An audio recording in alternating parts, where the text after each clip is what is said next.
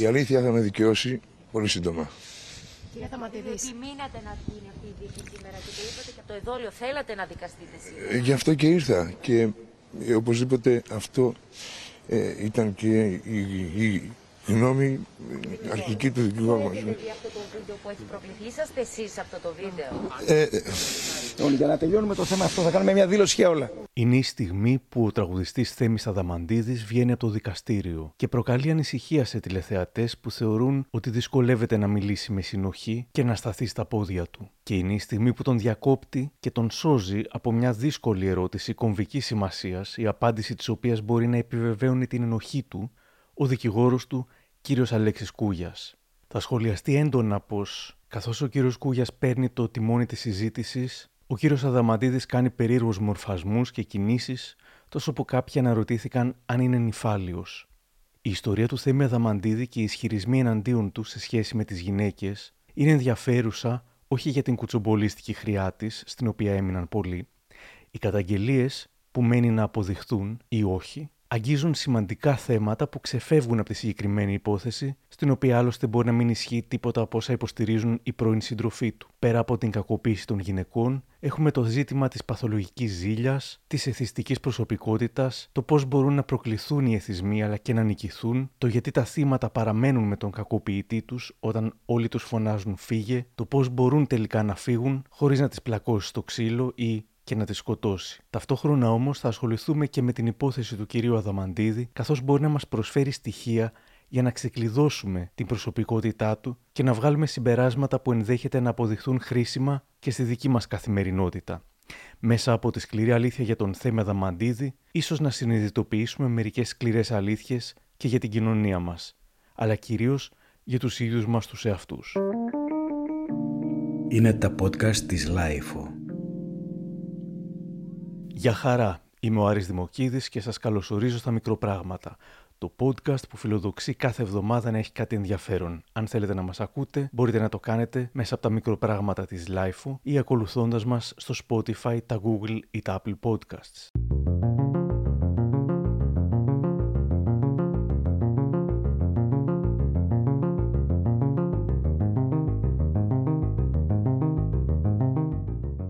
Πλέον ξέρουμε πάνω κάτω τι σημαίνει όταν ακούμε πως ο κύριος Κούγιας ανέλαβε μια υπόθεση διασύμου. Όχι ότι είναι απαραίτητα ένοχος, όπως λέει το αστείο που κυκλοφορεί, αλλά ότι εφόσον αυτός κατηγορείται για κάτι, είναι βέβαιο πως θα συμβούν τα εξής. Ο όποιος κατηγορούμενος θα παρουσιαστεί ως ένας από τους καλύτερους ανθρώπους του κόσμου. Ο όποιος μηνυτής θα παρουσιαστεί ως ένας από τους χειρότερους ανθρώπους του κόσμου. Ο κύριος Κούγιας είναι δικηγόρος του κύριου Δαμαντίδη εδώ και σχεδόν 40 χρόνια και οι δύο άντρες έχουν μια πολύ καλή φιλική σχέση. Ο τραγουδιστής συχνά πυκνά απασχολούσε στη δημοσιότητα, είτε με εμφανίσεις στην τηλεόραση και ερμηνείες που δεν ήταν και πολύ σταθερές, είτε με την καταγγελία του πως τον έδιραν μπράβη της νύχτας καθώς περπατούσε στο δρόμο, ή κυρίως με τις αλλεπάλληλες συλλήψεις του που σχετίζονταν με τον εθισμό του στον τζόγο. Πέρα από τα πάρτι όμως, έχουμε και τις συγκεντρώσεις κυρίες και κύριοι για τζόγο. Σήμερα τέτοια συνελήφθη για τρίτη φορά, παρακαλώ, μέσα σε τρεις μήνες ο γνωστός τραγουδιστής, ο κύριος Θέμης Αδαμαντίδης. Συνέλαβαν ουσιαστικά 53 άτομα. Ο ίδιος ο Θέμης Αδαμαντίδης λέει ότι συνηθίζει να πηγαίνει σε, αυτά τα, ε, σε, σε αυτούς τους χώρους. Αυτό το έχουμε καταλάβει, δικό νομίζω. του θέμα. πλέον, Ναι. Είναι δικό του θέμα, δεν ενοχλεί κανένα, είναι πολύ διακριτικό. Θα τον ακούσετε. Είναι δικό του θέμα όσο αυτό επιτρέπεται. Να δούμε τι σου είπε. Ας ασχοληθούμε με κάτι άλλο πιο σημαντικό που έχει ανάγκη ο κόσμος για να καλύψει τις απορίες του που έχει από την πανδημία, από τις καραντίνες, την ανεργία και την απραξία του. Ας μείνουμε εκεί με μένα. Άλλωστε εκεί που πάω, πάω πολύ διακριτικά και δεν θέλω να προκαλώ. Ευχαριστώ. Η λογική, αν δεν προκαλώ δημόσια, μπορώ να παρανομώ, δείχνει μήπως και τη στάση του και σε άλλα θέματα. Πάντως, σε σχέση με τις συλλήψεις του, εκείνες αντιμετωπιζόταν σαν ήρωας. Έβγαιναν ανέκδοτα με τα οποία γελούσε και ο ίδιος και υπήρχε η αίσθηση πως σιγά μωρέ, αυτός μας έφτεξε. Και τελικά ξανασυνέλαβαν τον Αδαμαντίδη με σοβαρότερη κατηγορία αυτή τη φορά. Στα κρατητήρια πέρασε το βράδυ το τραγουδιστής Θέμης Αδαμαντίδης, ύστερα από μήνυση που υπέβαλε εναντίον του η σύντροφός του. Η μήνυση έγινε μετά από ένα περιστατικό που σημειώθηκε το βράδυ της Πέμπτης στην περιοχή της ε, Γλυφάδας. Η σύντροφός του καταγγέλει, είπε στην αστυνομία πως βρισκόταν μέσα στο αυτοκίνητό του, ενώ εκείνος ήταν σε κατάστημα τυχερών παιχνιδιών. Μετά από δύο ώρες βγήκε έξω, την είδε να μιλάει στο τηλέφωνο και την πλησίασε και περιγράφει στην κατάθεσή της.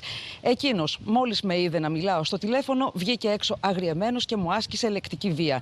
Συγκεκριμένα με τράβηξε από τα μαλλιά, με χαστούκισε στο πρόσωπο και με κλώτησε δυνατά στο γοφό μου. Ταυτόχρονα με απείλησε με τη φράση με ξεφτιλίζει, θα σε σκοτώσω. Με κατηγορούσε επίσης ότι φλερτάρω με τον ταξιτζή απέναντι, κάτι το οποίο είναι απόλυτα ψευδές. Περιγράφει και άλλα όμως για το παρελθόν αυτής της σχέσης. Ανέκαθεν είχε παθολογική ζήλια προ το πρόσωπό μου και μου φέρεται άσχημα συνέχεια. Έχει ασκήσει πολλές φορές το παρελθόν σωματική βία σε βάρος μου, με σπρώχνει συνέχεια με βία, με χτυπάει με τα χέρια του, με μπουνιέ στα μπράτσα μου, με χαστούκίζει και μου πετάει αντικείμενα με συχνότητα περίπου κάθε δεύτερη μέρα. Και αναφέρει και ένα ακραίο περιστατικό. Μια φορά μου πέταξε αναπτήρα στο στόμα μου όταν ήμασταν στο καμαρίνι του στην Πάτρα, ενώπιον των συνεργατών του. Σχεδόν καθημερινά με εξυβρίζει και όταν είμαστε μόνοι μας, αλλά και δημοσίως μέσα στο μαγαζί που τραγουδάει. Αρκετές φορές στο παρελθόν με έχει κλωτσίσει σε δημόσιο χώρο. Λένε από την πλευρά λοιπόν της υπεράσπισης του Αδαμαντίδη ότι δεν ισχύουν αυτά που λέει η κοπέλα, ότι δεν είχαν σχέση, είχε διακοπεί η σχέση τους και μάλιστα εκείνη είχε κρατήσει τα κλειδιά και είχε μπει μέσα και του πήρε 7.000 ευρώ. Και έτσι λοιπόν κατέθεσε εναντίον της και εκείνος μήνυση για συκοφαντική δυσφήμιση, ε, για κλοπή και για ψεύτικη καταμήνυση. Ενδιαφέρουσα υπερασπιστική γραμμή. Έχουν χωρίσει καιρό τώρα. Όμως με αυτήν πήγε στο πρακτορείο τυχερών παιχνιδιών στη Γλυφάδα, αυτήν άφησε έξω στο αυτοκίνητο ώρες να τον περιμένει και με αυτήν έφυγε μετά. Μετά τη μήνυση, την επόμενη μέρα, η αστυνομία αναζητά τον Αδαμαντίδη για να τον συλλάβει στο πλαίσιο του αυτοφόρου και τον βρίσκει κοντά σε ένα άλλο πάλι πρακτορείο τυχερών παιχνιδιών στους αμπελόκηπους αυτή τη φορά. Η πλευρά του αρνείται τα πάντα. Και όταν εμφανίζεται το βίντεο που δείχνει την κλωτσιά και το οποίο ο κύριος Κούγιας υποστήριζε πως δεν υπήρχε, η τακτική αλλάζει. Δεν υπάρχει ούτε τράβηγμα μαλλιών, ούτε χαστούκι στο πρόσωπο, ούτε καμία κλωτσιά που να χτύψει την καταγγέλουσα. Ούτε ακούγονται βρισχές και το κυριότερο, η καταγγέλουσα φαίνεται να αποχωρεί από τη σκηνή αγέροχη και σχεδόν απολαμβάνουσα αυτό που συνέβη. Στο μικρό απόσπασμα του βίντεο δεν φαίνεται τι προηγήθηκε της κλωτσιάς, ούτε φυσικά αυτή φαίνεται να φεύγει αγέροχη, πόσο μάλλον να το απολαμβάνει. Επίσης, όντως δεν ακούγεται να την βρίζει. Έχει δίκιο ο κύριος Κούγιας αυτό. Όμως, μην ξεχνάμε πως μιλάμε για βίντεο από κάμερα ασφαλείας που έτσι κι αλλιώς δεν έχει καθόλου ήχο. Η συνεργάτηδα και φίλη του Αδαμαντίδη, κυρία Σάσα Μπάστα, τον υποστηρίζει. Ο Θέμης είναι ένας πολύ ήσυχος, ήρεμος άνθρωπος και στα τόσα χρόνια συνεργασία μας δεν τον έχω δει ουδέποτε να είναι εκτός αυτού, να φωνάζει, να θυμώνει. Δεν τον έχω δει καν ευριασμένο. Δεν ξέρω τι έχει πραγματικά συμβεί, εάν έχει συμβεί και αν έχει συμβεί τι θα μπορούσε να έχει γίνει ώστε να φτάσει σε αυτό το σημείο. Εκείνη την ημέρα είδα και το εξώφυλλο της Εσπρέσο με τίτλο Θέμης Ρόκι με μια προκλητική σε εισαγωγικά φωτογραφία της καταγγέλουσας και το Θέμης Ρόκι με μεγάλα γράμματα σε κόκκινο φόντο. Εν τω μεταξύ ο Ρόκι δεν χτυπούσε γυναίκες, έπαιζε σύμφωνα με τους κανόνες και αγωνιζόταν για την οικογένειά του και την πατρίδα του. Πώς συνέδεσε η Εσπρέσο τον άνθρωπο που καταγγέλλεται για ενδοοικογενειακή βία με έναν ήρωα, με ένα θετικό πρότυπο, τον Ρόκι δεν ξέρω. Την ίδια μέρα διάβασα το άρθρο «Η δοξολογία της βίας» στο αμπά της Λάιφου, γραμμένο από την Χριστίνα Γαλανοπούλου, διευθύντρια του ΑΜΠΑ. Της μίλησα σήμερα και εκτός των άλλων, συμφωνήσαμε πως ο τρόπος που κάποιοι δημοσιογράφοι προβάλλουν τέτοιες καταγγελίες, ψευδοχιουμοριστικά, ψευδοπαλικαρίστικα, φανερώνει σε ανησυχητικά μεγάλο βαθμό τις υποσυνείδητες απόψεις τους, που συχνά δεν απέχουν πολύ από τα καλά τη έκανε και εγώ το ίδιο θα έκανα. Το θέμα είναι πώς αντιδρά κατά πρώτον η κοινή γνώμη, ένα το κρατούμενο, και κατά δεύτερον τα μίντια, που είναι οι αντιδράσεις τους είναι αποκαρδιωτικές. Δηλαδή, προχθές παρατηρούσα έναν ε, παρουσιαστή πρωινής ε, εκπομπής, ο οποίος αντί να σχολιάσει το γεγονός, το περιστατικό, τον ξυλοδαρμό δηλαδή, και τις ε, καταγγελίες και των δύο συντρόφων του καλλιτέχνη, σχολίαζε την εμφάνιση της ε, κοπέλας, ε, κάνοντας ε, διάφορους ε, ήχους με το στόμα και λέγοντας «βρε τη Βαρβάρα» και «βρε τη Βαρβάρα» δεν είναι αντιμετώπιση αυτή από τα μίντια. Δηλαδή, κανονικοποιούμε συμπεριφορές κακοποιητικές, κάνοντας χιούμορ με αυτές, εστιάζοντας τα απολύτως λάθος πράγματα, που είναι η εξωτερική εμφάνιση του θύματος, η καταγωγή του θύματος, προχωρούμε σε συμπεράσματα, δηλαδή για το αν ήταν gold diggers ή αν θέλαν την καταστροφή του Αδαμαντίδη. Ε, όλα λάθος. Το καλά της έκανε. Το είδαμε πολλές ε, φορές ε, όλες αυτές τις ημέρες. Είναι σαν να, πώς να το πω ευγενικά, σαν να ξεπλένουμε ενδεχομένως και δικές μας προθέσεις ε, για τέτοιες συμπεριφορές. Λυπάμαι που το λέω. Ο Αδαμαντίδης συζητιέται για την εριστική ηρωνική στάση του καθώς πηγαίνει στον ανακριτή. Μερικές μέρες μετά, η δίκη παίρνει αναβολή, καθώς η πλευρά της μηνύτριας ζήτησε χρόνο για να φέρει στο δικαστήριο ιατροδικαστικές εξετάσεις. Στην έξοδο έγινε αυτό που είπαμε. Είσαστε εσείς αυτό το βίντεο; Ε, ε, για να τελειώνουμε το θέμα αυτό θα κάνουμε μια δήλωση για όλα. Και μετά, παρότι αρχικά η τηλεόραση μετέδιδε πως η υπεράσπιση δεχόταν ότι στο βίντεο ήταν ο κύριος Αδαμαντίδης, ο κύριος Κούγιας θα μπερδέψει λίγο τα πράγματα. Το βίντεο στο οποίο φαίνεται ένα πρόσωπο που δεν φαίνεται το. Ε, μάλλον φαίνονται σκιές και το ξέβεται μια κλωτσιά που ακολούθως φεύγει μια γέροχη κυρία δεν αφορά τον κύριο Αδαμαντίδη. Ε, επίσης δεν αφορούν τον κύριο Αδαμαντίδη κάποιες φωτογραφίες στις οποίες φαίνεται ένα πρόσωπο που έχει ένα μόλοπα στο μάτι. Ε, αυτή η σκηνή ε, με το μόλοπα, αυτή η φωτογραφία ε, δεν έχει καμία σχέση με τον κύριο Αδαμαντίδη. Αυτός ο μόλοπας πράγματι είναι στο πρόσωπο της φερομένης παθούσης, όμως έχει προκληθεί πριν 1,5 χρόνο από πολύ γνωστό γόνο εφοπλιστικής οικογένειας που δεν επιθυμούμε να δημοσιοποιήσουμε τα στοιχεία του. Καταλαβαίνετε λοιπόν ότι πρόκειται για μια προβληματική υπόθεση. Γι' αυτό το λόγο εμείς επιθυμούσαμε διακαώς σήμερα να γίνει οπωσδήποτε το δικαστήριο και καθώς είδατε με κομικές δικαιολογίες που αφορούν την κυρία Παθούσα ότι δήθεν σήμερα θα πήγαινε στο ιατροδικαστή. Η ιατροδικαστική υπηρεσία στο Ασκληπείο λειτουργεί από τις 8 το πρωί μέχρι τις 8 ώρα το βράδυ. Η ιατροδικαστική για τη συγκεκριμένη περίπτωση δεν, αρκεί, δεν ε, χρειάζεται ούτε 10 λεπτά και Απλώς μεθοδεύτηκε αυτή η αναβολή. Ενδιαφέρον πως ζωντανά στην τηλεόραση του Α, λίγα λεπτά μετά τον ισχυρισμό του κυρίου Κούγια ότι δεν ήταν ο Αδαμαντίδης στο βίντεο, φίλος του Αδαμαντίδη και μάρτυρας υπεράσπισης θα πει πάνω κάτω ότι ναι, είδα το βίντεο, είναι ο Θέμης, μου είπε και ο ίδιος ότι πήγε να την κλωτσίσει, αλλά δεν την πέτυχε. Δεν υπήρξε καλή συνεννόηση στο τι θα πούν. Πάντως ο Στέφανος Ζηλέλης σχολίασε όλα αυτά με το βίντεο με σαρκασμό. Αν δεν υπάρχει βίντεο, δεν το έκανα. Αν υπάρχει, δεν είμαι εγώ. Αν είμαι εγώ, δεν την πέτυχα. Αν την πέτυχα, δεν είναι ξυλοδαρμός. Καταλάβαμε. Και η προηγούμενη σύντροφος και μητέρα των δύο εκ των πέντε παιδιών του τραγουδιστή, η Αναστασία Στεφάνοβα, υποστηρίζει πως το να χτυπάει γυναίκες ήταν κάτι το συνηθισμένο για αυτόν. Επιτέλους, να καταλάβει ο κόσμος ποιος είναι. Παίζει θέατρο, στο σπίτι είναι άλλος άνθρωπος λέει εξοργισμένη και μιλώντας στον debater αναφέρεται στον εθισμό του στα ναρκωτικά. Πίνει κοκαίνη, δεν το ξέρετε, είναι εξαρτημένος, πίνει εδώ και 25 χρόνια, από το πρωί. Τι να λέμε τώρα. Έχω πολύ θυμό μέσα μου. Είχα φτάσει να πηγαίνω σε ψυχιάτρους. Η κυρία αυτή, η Βαρβάρα Κύρκη, άντεξε για ένα χρόνο. Εγώ για 15 χρόνια. Μεγάλωνα τα παιδιά μόνη μου. Ήταν ανύπαρκτος. Μέρα νύχτα είναι στις λέσχες. Δουλειά λέσχες γκόμενες. Και έξω βγαίνει το καλό παιδί, ο αδικημένος. Του έκανα και εγώ μήνυση τον Φεβρουάριο του 2020, αλλά δεν είχα λεφτά για να πληρώσω δικηγόρο και η υπόθεσή μου δεν προχώρησε. Με είχε χτυπήσει μπροστά στα παιδιά. Μια μέρα κάπου είχε πάει, ήρθε στο σπίτι μετά από πέντε ημέρες και άρχισε να με βρίζει και να με χαστούκίζει. Μου έφυγε το κεφάλι από τα χαστούκια και πάνω στον καυγά χτύπησα πάνω σε μια ξύλινη καρέκλα και είχαν μελανιάσει τα πόδια μου. Αυτός αφού με χτύπησε σηκώθηκε και έφυγε. Τότε πήγα και έκανα τη μήνυση. Του είπα ότι έκανα μήνυση, αλλά αυτός δεν το ήθηκε. Συνέχισε να κάνει τα ίδια. Ο Τέμις ε, είναι βίος, ε, με τις γυναίκες έχει, έχει πρόβλημα. Και εγώ που είμαι και μητέρα των παιδιών του, έχω βιώσει τα περιστατικά και μπροστά στο σπίτι και μπροστά στα ανήλικα παιδιά μας. Πολλές φορές έχει γίνει και καταγραφή περιστατικού, με χτύπαγες, έφυγε από το σπίτι, εγώ καλούσα την αστυνομία, κλαίγανε τα παιδιά, και επειδή ήταν ε, κορονοϊό, τα δικαστήρια δεν δούλευαν, ήταν όλα στάσιμα τότε και δεν προχώρησε το θέμα. Και εγώ αναγκάστηκα και πήρα τα παιδιά μου και έφυγα από την Ελλάδα και μένω τώρα στη Βουλγαρία εδώ και ένα χρόνο. Έχουμε δύο γιους, ο μεγάλος είναι 12 χρονών, ο μικρός είναι 5. πλήρη τα διαφορία για τα παιδιά του. Βγαίνει παντού και δηλώνει ότι έχει πέντε γιους, δύο που έχει μαζί μου και είναι και ανήλικα.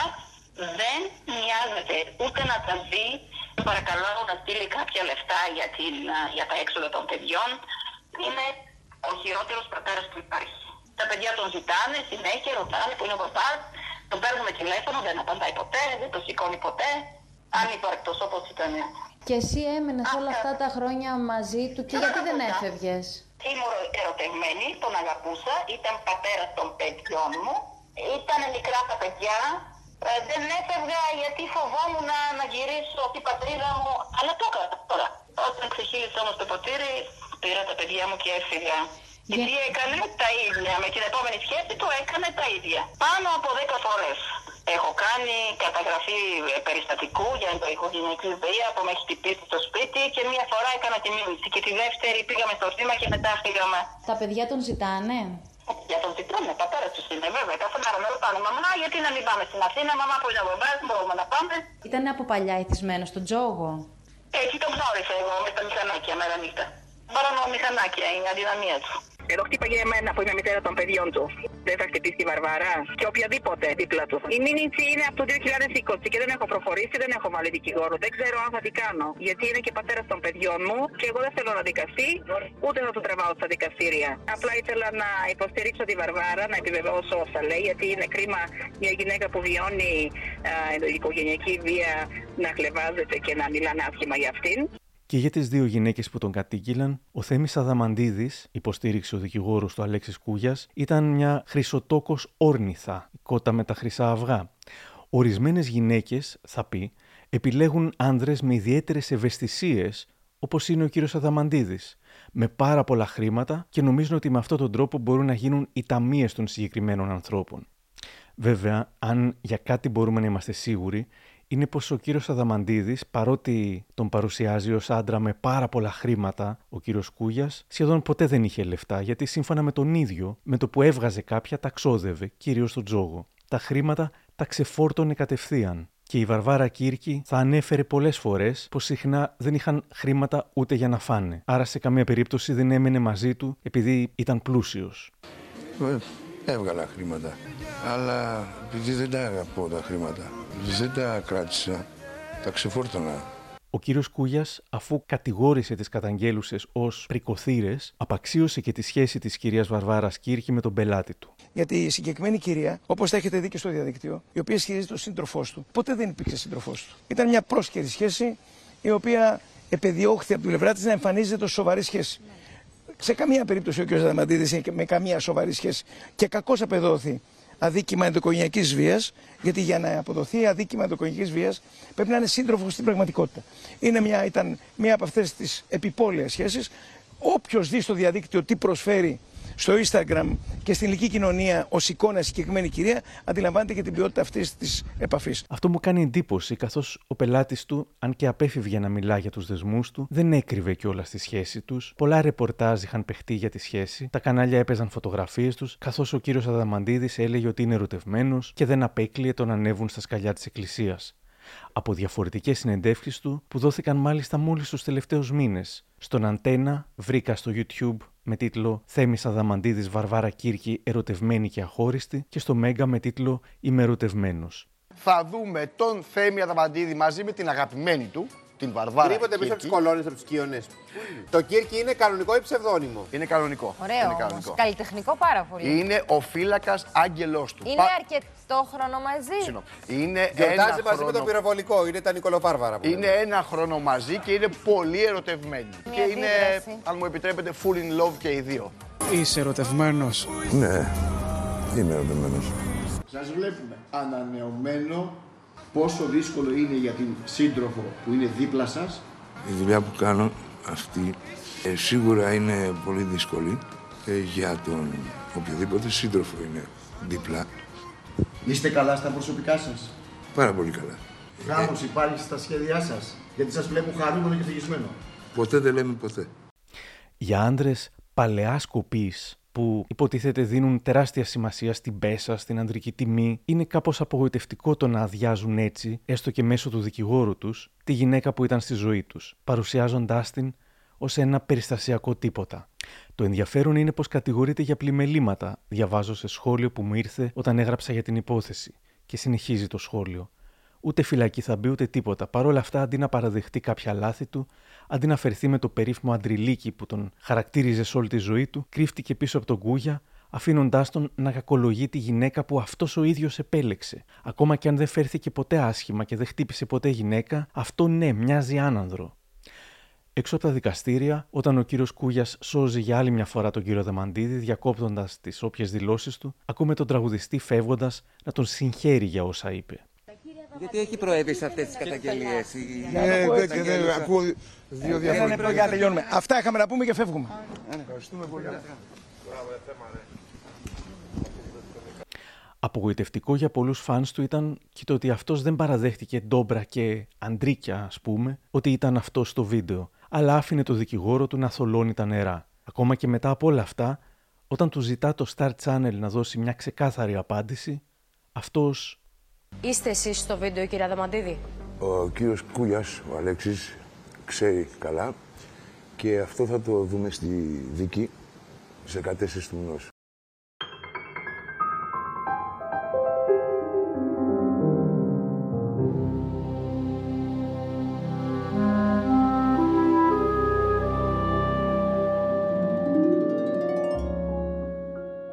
Τον κύριο Κούγια στην υπεράσπιση ήταν θέμα χρόνου μέχρι ο κύριος Αδαμαντίδης να παρουσιαστεί αποθήτης θύμα.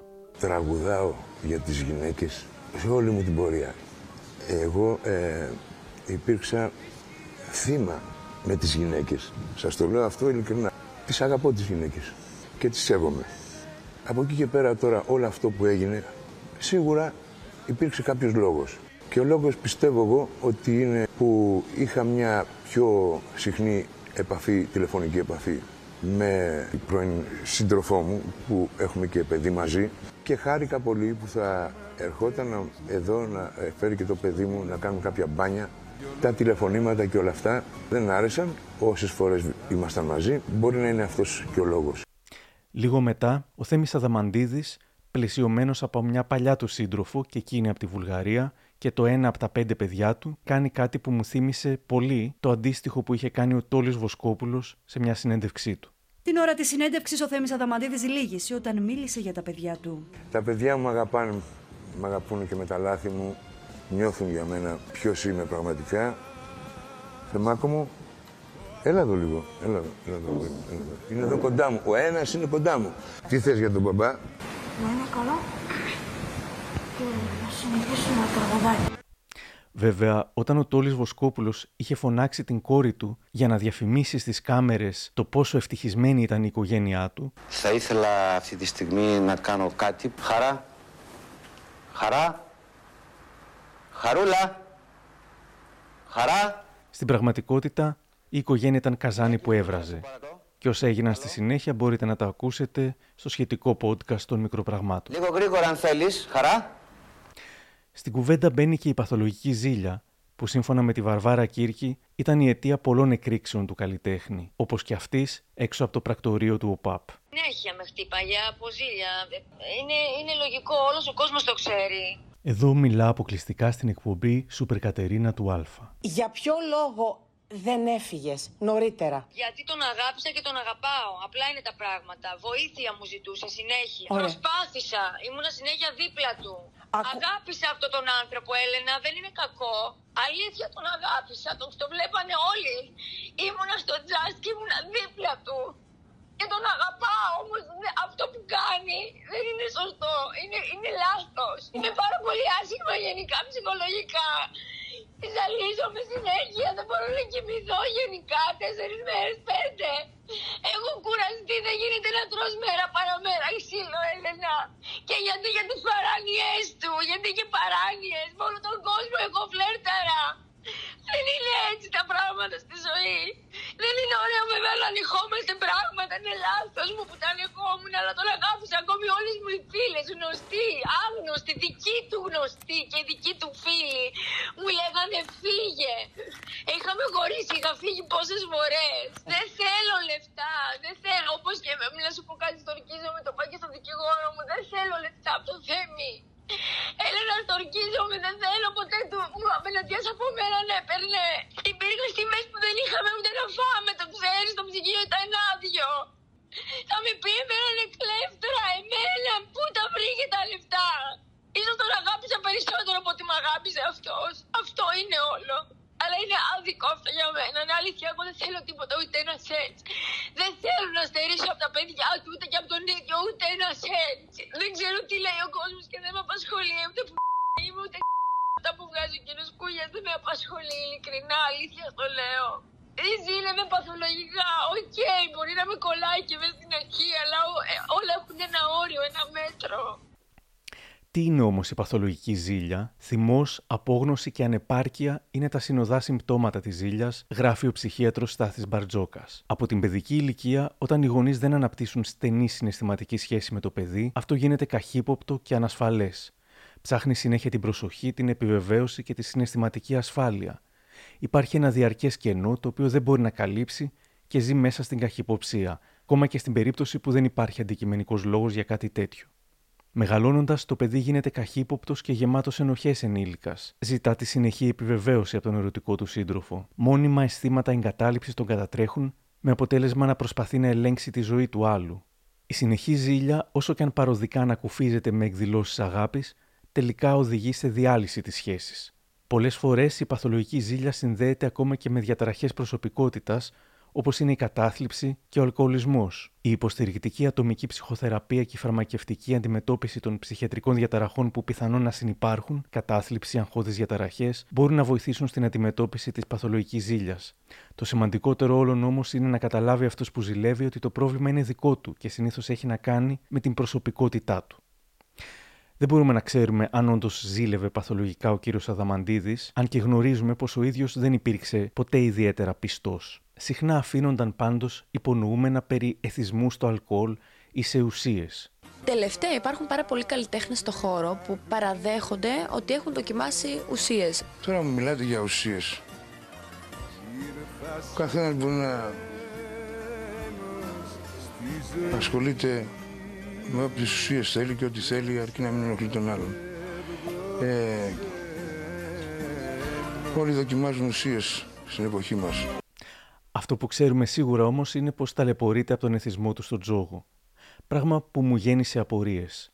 Γιατί κάποιοι άνθρωποι είναι πιο επιρρεπείς στους εθισμούς και πώς επηρεάζει αυτό τους ίδιους και τους γύρω τους, υπάρχει λύση.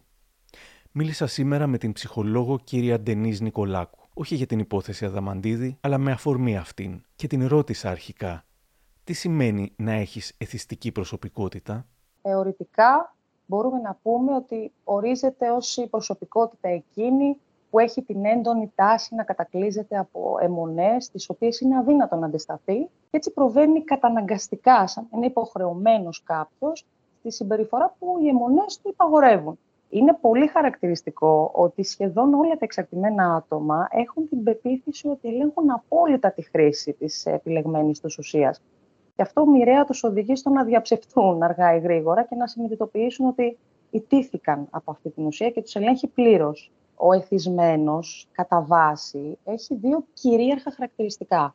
Τη χαμηλή αυτοεκτίμηση και τη μεγαλομανία ταυτόχρονα. Ε, πιο συγκεκριμένα, όσον αφορά την ανάληψη ευθύνης ή τις ικανότητές του, ε, νιώθει ανεπαρκής, νιώθει ανίκανος να τα απεξέλθει στις υποχρεώσεις του. Και ακόμα κι αν ξέρει ότι σε κάποια πράγματα μπορεί να τα καταφέρει, έχει έτσι την τάση να μειώνει την αξία και την αποτελεσματικότητά τους. Γιατί ο ίδιος νιώθει για τον εαυτό του μη σημαντικός ε, και ότι δεν είναι αξιοαγάπητος. Οπότε όλα αυτά του δημιουργούν συναισθήματα λύπης, φόβου, ανασφάλειας, που δεν μπορεί φυσικά να διαχειριστεί. Και αυτό έχει ως αποτέλεσμα, έτσι, μακροπρόθεσμα, να αρχίσει να προβάλλει την προσωπική του αίσθηση ανεπάρκεια στους άλλους.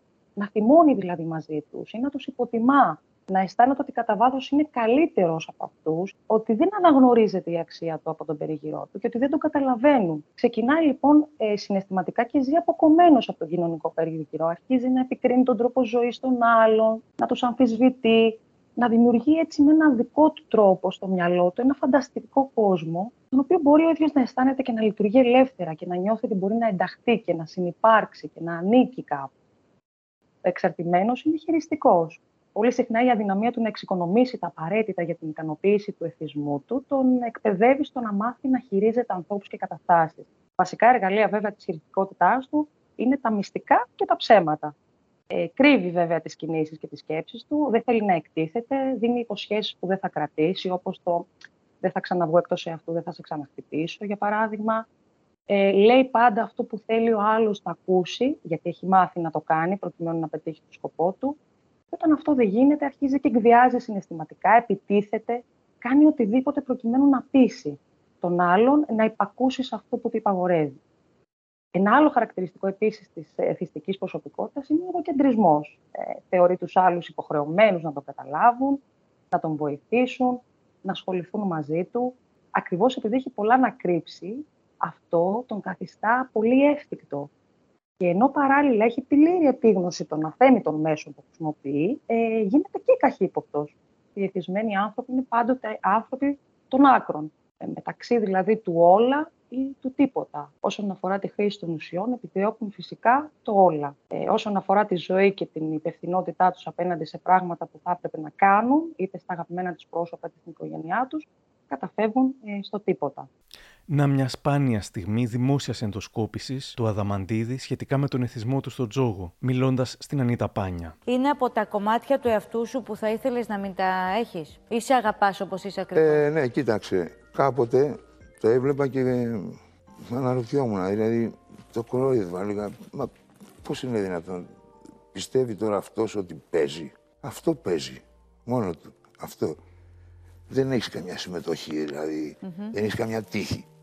Μιλάς για, Γι' αυτό για τα λέγεται και μηχανάκια, υπολογιστής, φαντάζομαι. Γιατί είναι προγραμματισμένο. Ναι. Σ' αρέσει ο τζόγος, φίλες, σε εκφράζει; Δεν πάω ούτε για να κερδίσω, γιατί δεν υπάρχει περίπτωση να πάρω πίσω. Ε, καλά, εννοείται. Ε, ναι. Πάω λιγάκι έτσι σαν, ε, για να, σαν απομόνωση, να, απο- να ξέρεις. Να αυτοσυγκεντρωθείς. Ναι, εγώ και αυτό που δεν μιλάει. Αυτό που δεν μιλάει. που δεν νικέται, αλλά σου δίνει αυτή την ψευδέστηση και μετά Γεια σας. χωρίς. Γεια σας. Εγώ έχω Υποταγή προβλημα- όμως είναι αυτό, ε, προβληματιστεί, ναι. τελικά. Και την ίδια στιγμή που σου κάνει αυτό, ο τζόγος που περιγράφεις, Ναι. κάτσε, παίξε, Ασυναίσθητα πες μέσα σε αυτό, κάθεσαι εκεί. υποτάσσεσαι. Κάθεσαι εκεί. Το έχεις ανάγκη; Όχι, δεν το είχα ανάγκη γιατί και μια περίπτωση το είχα κόψει 1,5 χρόνο μαχαίρι. πουθενά. Μάλιστα. Μετά από ένα συμβάν Μμμ. ξαναπέρασα αυτή την πόρτα.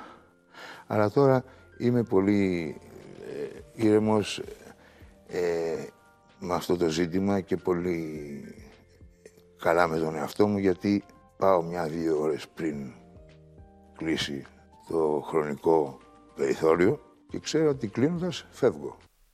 Είναι οι μοναχικές στιγμές μπροστά στα μηχανήματα, ο φανταστικός κόσμος που ανέφερε νωρίτερα η ψυχολόγος Ντενής Νικολάκου, ο κόσμος που δημιουργεί το άτομο με εθιστική προσωπικότητα. Δεν ξέρουμε όμως η ίδια μου εξηγεί γιατί γενικά ένα άτομο μπορεί να καταφύγει σε εθιστικές συμπεριφορές. οι ουσίες και οι εθιστικέ συμπεριφορές λειτουργούν πυροσβεστικά για αυτά τα άτομα, έτσι, στα συναισθήματα. Αυτός είναι ο τρόπος με τον οποίο καταφραίνουν ε, ουσιαστικά αυτό το οποίο νιώθουν. Κάτι σαν πυροσβεστήρας, θα λέγαμε απλά.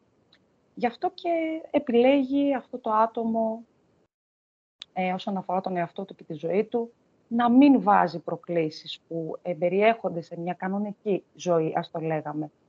Ε, προσπαθεί να διευκολυνθεί με όποιο τρόπο μπορεί η χρήση ουσιαστικά ε, σε αυτά τα άτομα. Τι παρέχει; Παρέχει αυτή την αίσθηση ότι είναι δυνατός, ότι δεν είμαι δηλός, δεν είμαι αμήχανος, δεν είμαι ντροπαλός. Έχω λιγότερες συστολές, ας το πούμε, και έχουν και την λανθασμένη πεποίθηση να αισθάνονται ότι είναι πιο δραστήριοι. Κάτι το οποίο μπορεί να συμβαίνει αρχικά βέβαια, έτσι. Όμως βλέπουμε ότι σιγά σιγά αυτά τα επίπεδα όλος, όλων αυτών των χαρακτηριστικών αρχίζουν και πέφτουν και εξελίσσεται σε ένα, ας το πούμε, παγωμένο, μοναχικό, ε, κοινικό άτομο, το οποίο αναζητά την απομόνωση για να νιώσει πιο ασφαλής. Και ενώ η αισθητικός Τέτα Καμπουρέλη λέει πως η Βαρβάρα Κύρκη όταν πήγαινε στο κομμωτήριό της φορούσε συνέχεια γυαλιά ηλίου, πιθανώς για να κρύψει χτυπήματα, κυκλοφορεί στο ίντερνετ μια φερόμενη ως παλαιότερη δήλωση του Αδαμαντίδη. Είχε γραφτεί στο facebook τουλάχιστον πριν από 9 χρόνια, σε ανύποπτο χρόνο, την γνησιότητα της οποίας δεν μπόρεσα μέχρι στιγμής να επιβεβαιώσω. Ποτέ δεν έχω χτυπήσει γυναίκα. Κι αν ποτέ το έκανα, το έκανα με μεγάλη προσοχή. Θέμης Αδαμαντίδης.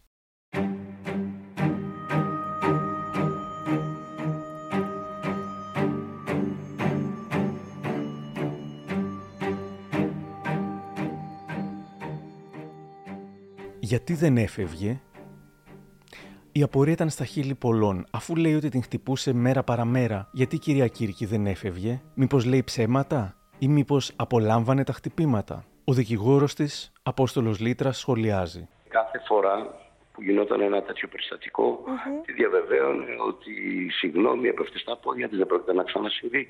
Αυτές οι γνωστές υποσχέσεις σε τέτοια περιστατικά, οι οποίες βέβαια όσοι γνωρίζουν δεν τηρούνται ποτέ και δυστυχώς ο άνθρωπος νομίζω ότι σε, όταν έχει πάσει από τέτοιου είδους θέματα δεν είναι εύκολο να γίνει κάποια αλλαγή.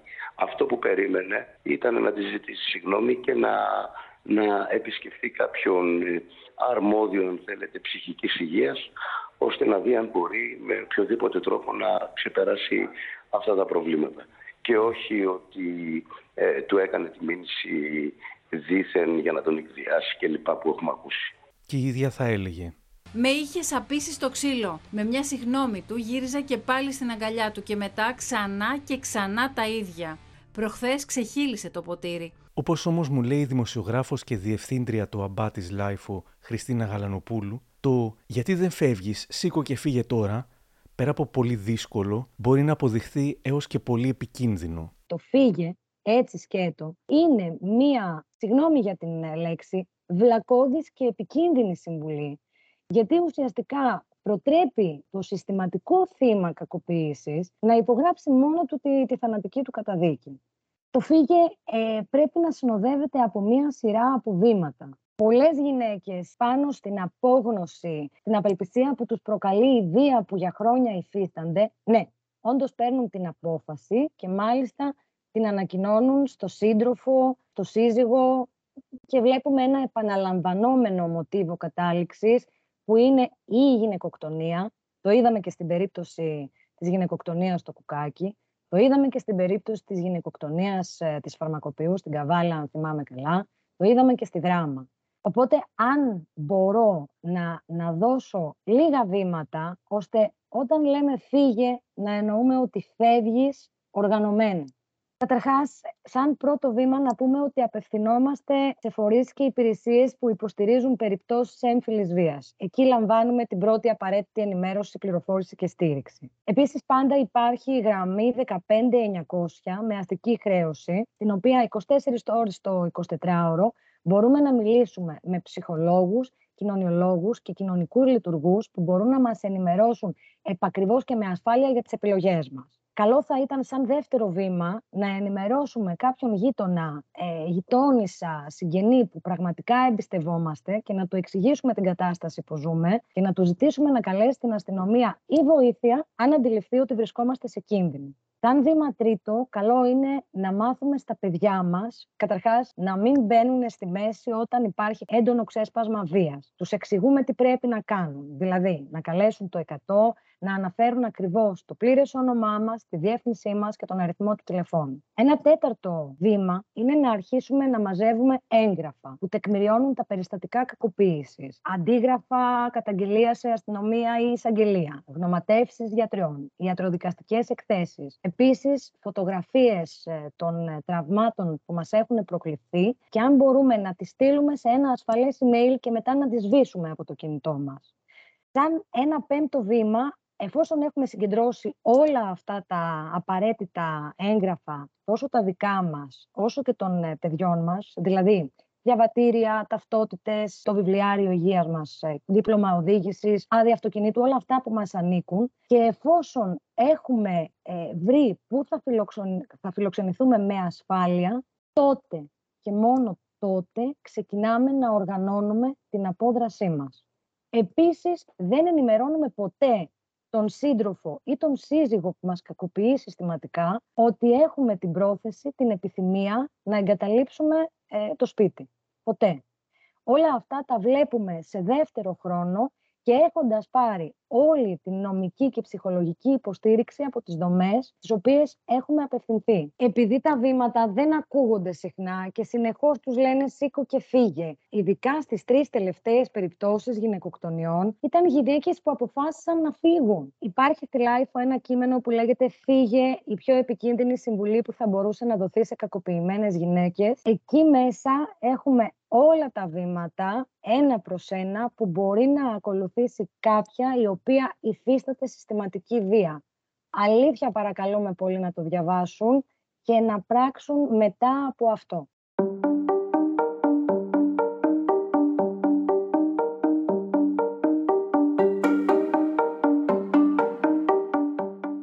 Όσο το θέμα πουλάει, κάποιοι προσπαθούν να το εκμεταλλευτούν πολιτικά. Ταυτίζουν τον Θέμη Αδαμαντίδη με τον ΣΥΡΙΖΑ, θυμούνται τα δημοσιεύματα πως ο Θέμης Αδαμαντίδης είπε ναι στην απεύθυνση του ΣΥΡΙΖΑ και παρακολούθησε ομιλία. Ο δε Τράπερ Light, που λίγες μόλις μέρες πριν είχε παίξει ξύλο μπροστά στις κάμερες μπροστά σε εκατοντάδες ανήλικα παιδιά, είχε το θράσος, εύλογο θράσος, σε ένα βαθμό, να αναρωτηθεί γιατί αυτόν τον έκραξαν περισσότερο από τον Αδαμαντίδη. Τσοντοκάναλα Σήμερα που. Α, μισό λεπτό, γιατί μου γυρίζει το μυαλό να χρησιμοποιεί την παροχημένη ορολογία του Κασιδιάρη για τα κανάλια, τη λέξη τσοντοκάναλα, ότι δηλαδή δεν είναι του υψηλού ποιοτικού επίπεδου του light που ρίχνει μπουνιές και γράφει τραγούδια για ανήλικα με στίχους όπως «Στρώνει με χιόνι το πιάτο η πουτάνα», «Να γαμιόμαστε με φώτα αναμένα, η πουτάνα σου πληρώνεται και κάνει πίπες και δεν θα σταματήσω να, να γαμάω το μουνάκι της μέχρι να χύσει». Τέλος πάντων, αυτός έχει ενοχληθεί από τα τσοντοκάναλα τσοντοκάναλα. Σήμερα που τον Θέμη Αδαμαντίδη τον συλλάβανε επειδή έσπαγε στο ξύλο τη γυναίκα του, πριν από κάτι μήνες που τον ε, σφακιανάκι τον πιάσανε με ένα πιστόλι και κάτι κοκαίνες, όταν έβγαινε ο Οικονομόπουλος και έλεγε εγώ είμαι άντρας παλαιάς κοπής και η γυναίκα τη θέλω δούλα και νοικοκυρά και να βαράω το χέρι μου και να κάθεται σούζα. Άλλους τόσους που τους έχουν πιάσει να ρουφάνε κοκόρια και χίλια δυο Ακόμα και τον ε, αείμνηστο τον Παντελή που οδηγούσε μεθυσμένος και έγινε ό,τι έγινε. Γιατί δεν είδα ποτέ κανένα hashtag cancel λαϊκούς; Γιατί κάνετε του μπέκα σε αυτό, ε; Σας βολεύει να μας βγάζετε εμάς τους κακούς. Ενώ τόσα χρόνια όλοι αυτοί οι λαϊκοί καλλιτέχνες που τους γλύφετε τα αρχίδια κάνουν τρεις χειρότερα. Δεν έχω δει κανένα hashtag cancel. Σας έσωσε το Instagram, κόπηκε. Έχει ένα δίκιο καθώς οι λαϊκοί είχαν κακώς μια ιδιότυπη ασυλία επειδή το αντριλίκι τους έρχεται από παλιότερες εποχές. Όμως δεν έχει δίκιο σε διάφορα. Δεν κάνουν τα τσοντοκάναλα, τα cancel, αλλά χρήστες του διαδικτύου. Δεν προωθούν όλοι οι λαϊκοί συλλήβδιν μια παραβατική κουλτούρα, ενώ οι περισσότεροι τράπερς, και ειδικά αυτός, ναι. Και επίσης οι τράπερς είχαν για πολλά χρόνια πολύ μεγαλύτερη ασυλία Έχω γράψει και άρθρο γι' αυτό, η απέσια ασυλία που απολαμβάνουν οι τράπερς. Στην πραγματικότητα, όταν ο Δαμαντίδη, ένας λαϊκός τραγουδιστής, φέρεται να έκανε μια βιοπραγία, αντιμετωπίστηκε σαφώς πιο αυστηρά από ότι ο Λάιτ, που όχι μόνο δεν συνελήφθη και δεν δικάζεται για τίποτα, αλλά μετά την παραβατική συμπεριφορά του ανέβηκε στη σκηνή και τραγούδισε κιόλας κανονικά.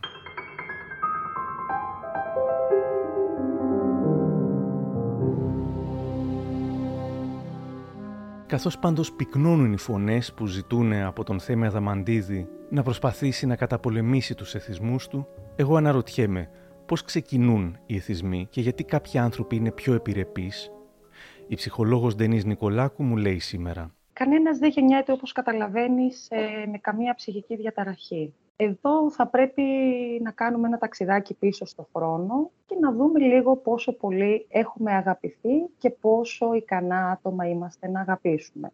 Η αυτοεκτίμηση και ο αυτοσεβασμός του παιδιού ε, ξεκινούν από τη βρεφική ηλικία, από τη σχέση δηλαδή που το μωρό θα χτίσει με τη μαμά του, με την εικόνα που θα έχει για τον εαυτό του και για τον κόσμο, πώς διαμορφώνεται αυτή η εικόνα αρνητικά ή θετικά αυτό θα εξαρτηθεί από την ίδια τη σχέση με τον φροντιστή του, με τη μητέρα του εν προκειμένου. Συνεπώς, όταν μιλάμε για εθισμούς, ε, ουσιαστικά μιλάμε για το ξύλωμα του υφαντού της παιδικής μας ηλικίας. Για τη δουλειά που δεν έγινε τότε, για το ασήκωτο βάρος και το κενό της αγάπης που δεν εισπράξαμε, για όλες αυτές τις συναισθηματικές ρογμές, για να το πούμε πιο σωστά, τις οποίες δεν καταφέραμε να καλύψουμε επαρκώς και μπήκαμε σε μια κυκλική συνθήκη επανάληψης αυτών των μοτίβων που μας δημιουργούν συνέχεια αυτά τα συμπλεγματικά, ας το πούμε, σύνδρομα, τα οποία βρίσκουμε συνέχεια μπροστά μας και όλοι αναρωτιόμαστε για ποιο λόγο ελκύουμε συνέχεια τα ίδια άτομα, για ποιο λόγο συμβαίνουν τα ίδια πράγματα στη ζωή μας. Είναι τόσο δύσκολη εξήγηση. Αρκεί να κάνουμε έτσι μια μικρή ανασκόπηση ε, στο παρελθόν μας και στην παιδική μας ηλικία, θα δούμε ότι υπήρχαν ε, καταστάσεις και συμπεριφορές οι οποίες κατ' επανάληψη έγιναν ένα προϊόν, ας το πούμε, μάθησης και μιμητισμού για μας την ενήλικη ζωή μας. Η αγάπη, ε, να ξέρεις, δεν έχει καμία σχέση εδώ με τον εγωκεντρισμό και την ασυδοσία. Ε, με τα παιδιά αυτά που είναι πέρα και πάνω από όλους, ε, η γενική κουμανταδόρια, ας το πούμε, της οικογένειας. Αγαπώ τον εαυτό μου σημαίνει κυρίως τον αποδέχομαι.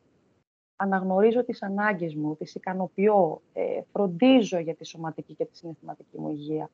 Είμαι συνεπής στις αρχές και στις υποχρεώσεις. Διεκδικώ τα δικαιώματά μου, σέβομαι και προστατεύω τον εαυτό μου, βάζοντας όρια φυσικά, έτσι, για να νιώθω ασφαλής, χωρίς αυτόματα να περιβιάζω και τα όρια του άλλου. Να τιμώ δηλαδή τα συναισθήματά μου, έτσι. Και φυσικά να αναγνωρίζω και να διορθώνω τα λάθη μου. Κάτι το οποίο ελάχιστα παιδιά το έχουν μάθει αυτό από την παιδική τους ηλικία, αφού για κάθε τους παράπτωμα εμείς τα αγκαλιάζουμε και τους λέμε ότι δεν πειράζει. Ενώ θα έπρεπε να συζητάμε μαζί τους πιθανές λύσεις επιδιόρθωσης μιας κατάστασης. Ταυτόχρονα υπάρχει και το θέμα της προσπάθειας ακύρωσης όσων λένε οι γυναίκες, επειδή η μία είναι βουλγάρα και η άλλη είναι τάχα μια τσούλα. Στην εκπομπή της Τατιάνα Στεφανίδου, μεσημεριάτικα, έδειχναν για ώρα φωτογραφίες της γυμνής Βαρβάρας Κύρκη, με μια ομπρέλα να κρύβει τα γυμνά οπισθιά της και ένα κράνος να κρύβει τα γυμνά γενετικά της όργανα. Πρόκειται για επαγγελματικές φωτογραφίες και όχι προσωπικές της, οι οποίες όμως σίγουρα προκαλούν εντυπώσεις. Είναι το λεγόμενο slut shaming, το να ντροπιάζεις μια γυναίκα επειδή είναι σεξι ή επειδή ντύνεται τολμηρά. Και είναι κάτι που συχνά πια το κάνουν οι δικηγόροι. Μου λέει η Χριστίνα Γαλανοπούλου. Είναι ό,τι χειρότερο μπορεί να ακολουθήσει κανείς ε, ως ε, υπερασπιστική γραμμή και χαίρομαι γιατί ένα πολύ μεγάλο μέρος της ε, κοινωνίας πλέον δεν το ανέχεται αυτό. Επειδή κάποια δεν είναι μορφωμένη. Πούμε να δουλεύεις στην, ε, στην ακαδημία. Ε, μπορεί η εμφάνισή της ε, να είναι πιο προκλητική, πιο τολμηρή. Αυτό τι σημαίνει; Ότι έχει κάποιος δικαίωμα να ακουμπήσει ε, έστω και το μικρό δαχτυλάκι του επάνω της. Τι είναι αυτά που λέμε; Εδώ ο κύριος Κούγιας με την Σύση Χριστίδου να του απαντά αυτό που είναι ο Αδαμαντίδης 6 δεκαετίες στη ζωή του και βάλτε από την άλλη μεριά την ποιότητα αυτών των κυριών που το καταγγέλνουν. Κύριε Κούγια, η... δικαστήρια θα τα πούμε στα δικαστήρια. Αυτή την κουβέντα σας έχω πει, κύριε Κούγια, ότι δεν μου αρέσει να την κάνουμε για την ποιότητα. Αυτό είναι και για άλλες υποθέσεις όταν συζητάμε. Για ποιον δεν ενδιαφέρει η ποιότητα των Μα ήταν οι γυναίκες που επέλεξε και ο ίδιος να έχει στη ζωή του, κύριε Κούγια, τώρα. Και ο ίδιος χαρακτηρίζεται με αυτό που κάνετε. Μην βλέπετε οι άντρες, όπως και οι γυναίκες, επιλέγουμε πολλές φορές ανθρώπους ε, ανάλογα με την δική μας ποιότητα. Δηλαδή, τι, υπάρχουν άνθρωποι που είναι συναισθηματικοί, υπάρχουν άνθρωποι που είναι ρομαντικοί, υπάρχουν άνθρωποι που είναι σκληροί ρεαλιστές. Το πώς επιλέγει ένας άντρας μια γυναίκα έναν άντρα, το πώς επιλέγει ένας άντρας μια γυναίκα, μπορεί να είναι και αποτέλεσμα ενός παρορμητισμού ερωτικού, που πραγματικά στο τέλος, ενώ ο καθένας από τους δύο δείχνει τον καλύτερο εαυτό του, θα έρχεται μετά η ρεαλιστική πραγματικότητα και να σε αναγκάζει να αναθεωρήσεις η Μάριον Γκρι θα έγραφε εκείνη τη μέρα. Υπάρχει, λέει, μομφή για το παρελθόν της κοπέλας. Ενώ ο Θέμης Αδαμαντίδης, που άλλαζε τις γυναίκες σαν τα πουκάμισα, έσπερνε παντού παιδιά και είχε κάνει 82 γάμους και είχε συλληφθεί πόσες φορές, είναι αμέμπτου ηθικής. Ήταν συχνό το ρεφρέν πως δεν ενοχλεί κανέναν, απλά δεν ήθελε να τηρεί τον νόμο. Όταν η παραδοχή παρόνομων πράξεων στις παράνομες χαρτοπαιχτικέ λέσχες θεωρείται από τους δημοσιογράφους απόδειξη αυθεντικότητας, δεν μας κάνει εντύπωση πως ο τυχόν ξυλοδαρμός μιας γυναίκας κάνει την εσπρέσο να βλέπει στο πρόσωπο του Αδαμαντίδη τον ήρωα Ρόκι. Ο Θέμης Αδαμαντίδης μίλησε στην εκπομπή της Face Κορδά και του Γιώργου Λιάγκα αποδεικνύοντας για μία ακόμη φορά το πόσο αυθεντικός είναι. Όταν ρωτήθηκε σχετικά με το πάθος του για τον τζόγο, ο αγαπημένος τραγουδιστής σχολίασε ότι όλοι έχουμε πάθει και πως αυτό είναι δικαίωμά του. Όλοι έχουμε. Άκακα, τουλάχιστον για τους υπόλοιπους κατά καιρούς έχουν γραφτεί πολλά για εσά. Πρόσφατα, για παράδειγμα, γράφτηκα, γράφτηκε για. Και εμείς έχουμε αρκετή επιφάνεια και γράφουμε κι εμείς. Πρόσφατα γράφτηκε και για τις χαρτοπαιχτικέ λέσχες. Είναι δικαίωμά μου. Καλύτερα να έχω αυτά τα πάθη παρά κάποια άλλα. Εδώ από τη συνομιλία του με την Ανίτα Πάνια. Δεν ενοχλώ κάποιον. σα ίσα απέναντία με ενοχλεί ναι. το να σου επιβάλλουν ή να σου λένε ή να σου κάνουν να σου υποδεικνύουν πού να πας; Μάλιστα. Διαφορετικά, δεν κάνεις εσύ αυτό που θες. Κάνεις αυτό που σε, σε κατευθύνουν. Α, ναι, γιατί είχαμε και τα παράνομα στην καραντίνα. Ε, και όχι μόνο. Ναι, ναι έχεις θεαθεί τέλος πάντων σε παράνομες λέσχες. Ωραία. Πήγαινα εκεί που. όχι στα πρόσωπα. Γιατί δεν μ' αρέσει αυτά που πιθανόν να αφήσω, να μην ξέρω που πάνε, για ποιο σκοπό ή οτιδήποτε και να μην μένω εδώ. Ε, ενώ εκεί που με βρήκανε οι φίλοι μου και αν ήταν παράνομοι, ας το γνωρίζουν πάρα πολύ καλά, ας το κάνουν πίση. Αισθάνεσαι... Να γλιτώνουμε κι εμείς, έτσι δεν είναι. Ε, Με άλλα λόγια, λες ότι όταν υπάρχει ένας παράνομος χώρος, αλλά υπάρχει ναι. πρόσβαση σε αυτόν τον παράνομο Α, χώρο. Να μην υπάρχει πρόσβαση καν. Το θέμα δεν είναι αυτός που πάει, είναι το γεγονός ότι υφίσταται ο χώρος. Ε, λοιπόν, Μάλιστα. Γιατί υφίσταται. Αντιλαμβάνομαι ότι σε ενόχλησε το γεγονός ότι πήρε διάσταση. Ε, με ενόχλησε γιατί τη στιγμή που θα μπορούσα και εγώ να είχα φύγει. Λαμογίστηκα. Α, το είπαμε μαζί, ε. Ναι. Κόκκινο πήγα. Δεν χρειάζεται, δεν τσακωθούμε ποτέ. Όχι, θεώρησα να, να πληρώσω το τίμημα. Ναι, να βρεθείς απέναντι στις ευθύνες σου. OK. Okay.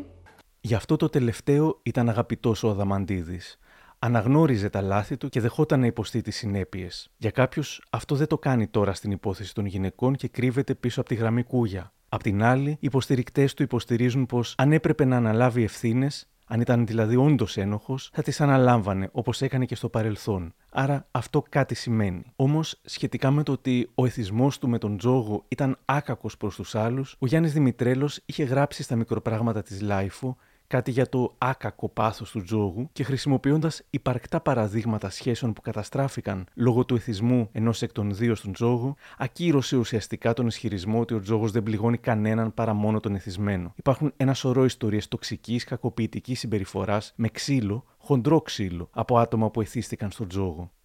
Ρωτώντας την ψυχολόγο Ντενής Νικολάκου σχετικά με το πώς μπορεί κανείς να νικήσει τους εθισμούς του, δεν εξεπλάγει όταν μου είπε πως η βασικότερη λύση είναι η ψυχοθεραπεία. Το ήξερα, το περίμενα.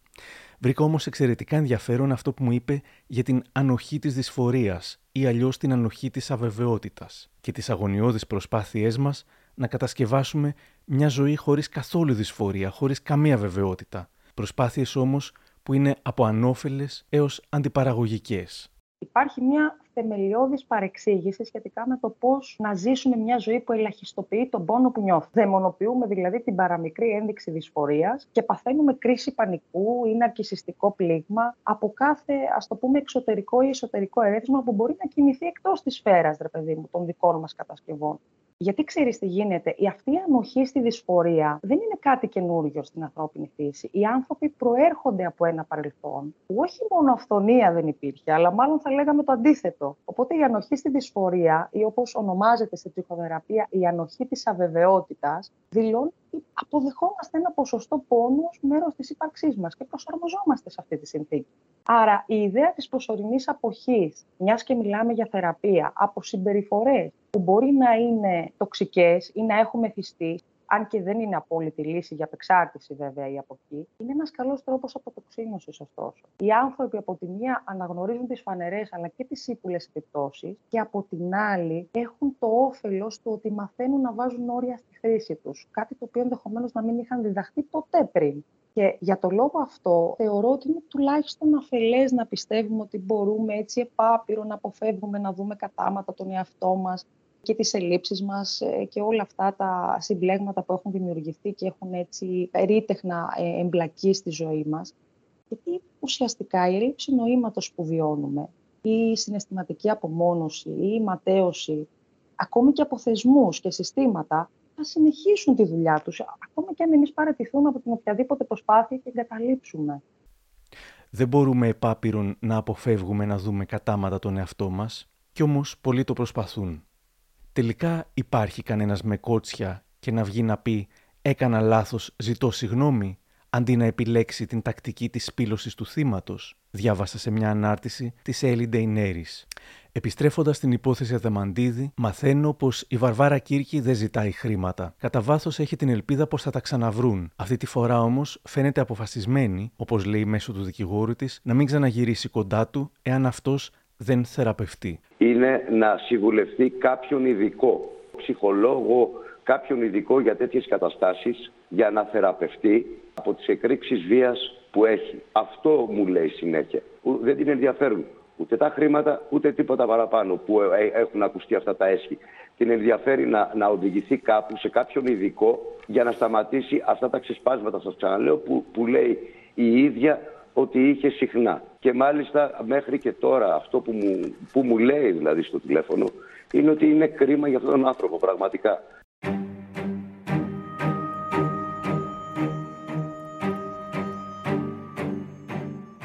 Πολλά και διάφορα ήταν τα σοκαριστικά σημεία στις καταγγελίες εναντίον του κ. Δαμαντίδη. Όχι το πιο σοκαριστικό, αλλά αυτό που μου έκανε τη μεγαλύτερη εντύπωση ήταν η δήλωση της επί 15 έτη συντρόφου του και μητέρας δύο παιδιών του. Αναγκάστηκε να πηγαίνει εκείνη σε ψυχιάτρους αντί να πάει αυτός.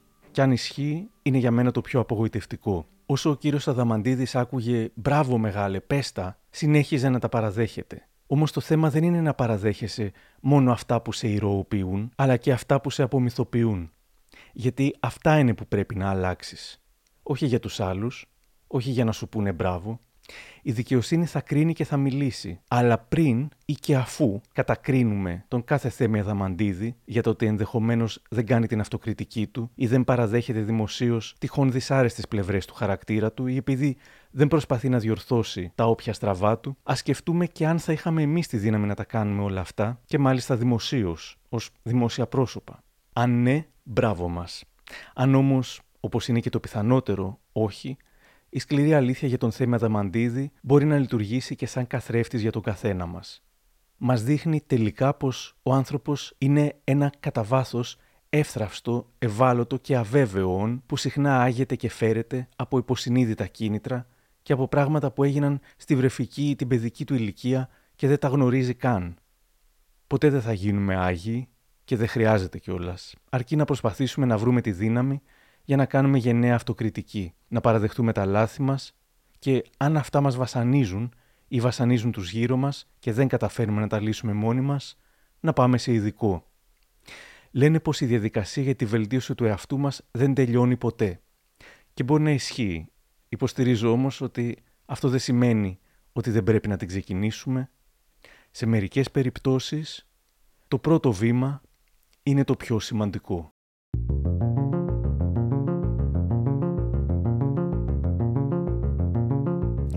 Κάπου εδώ τελειώσαμε.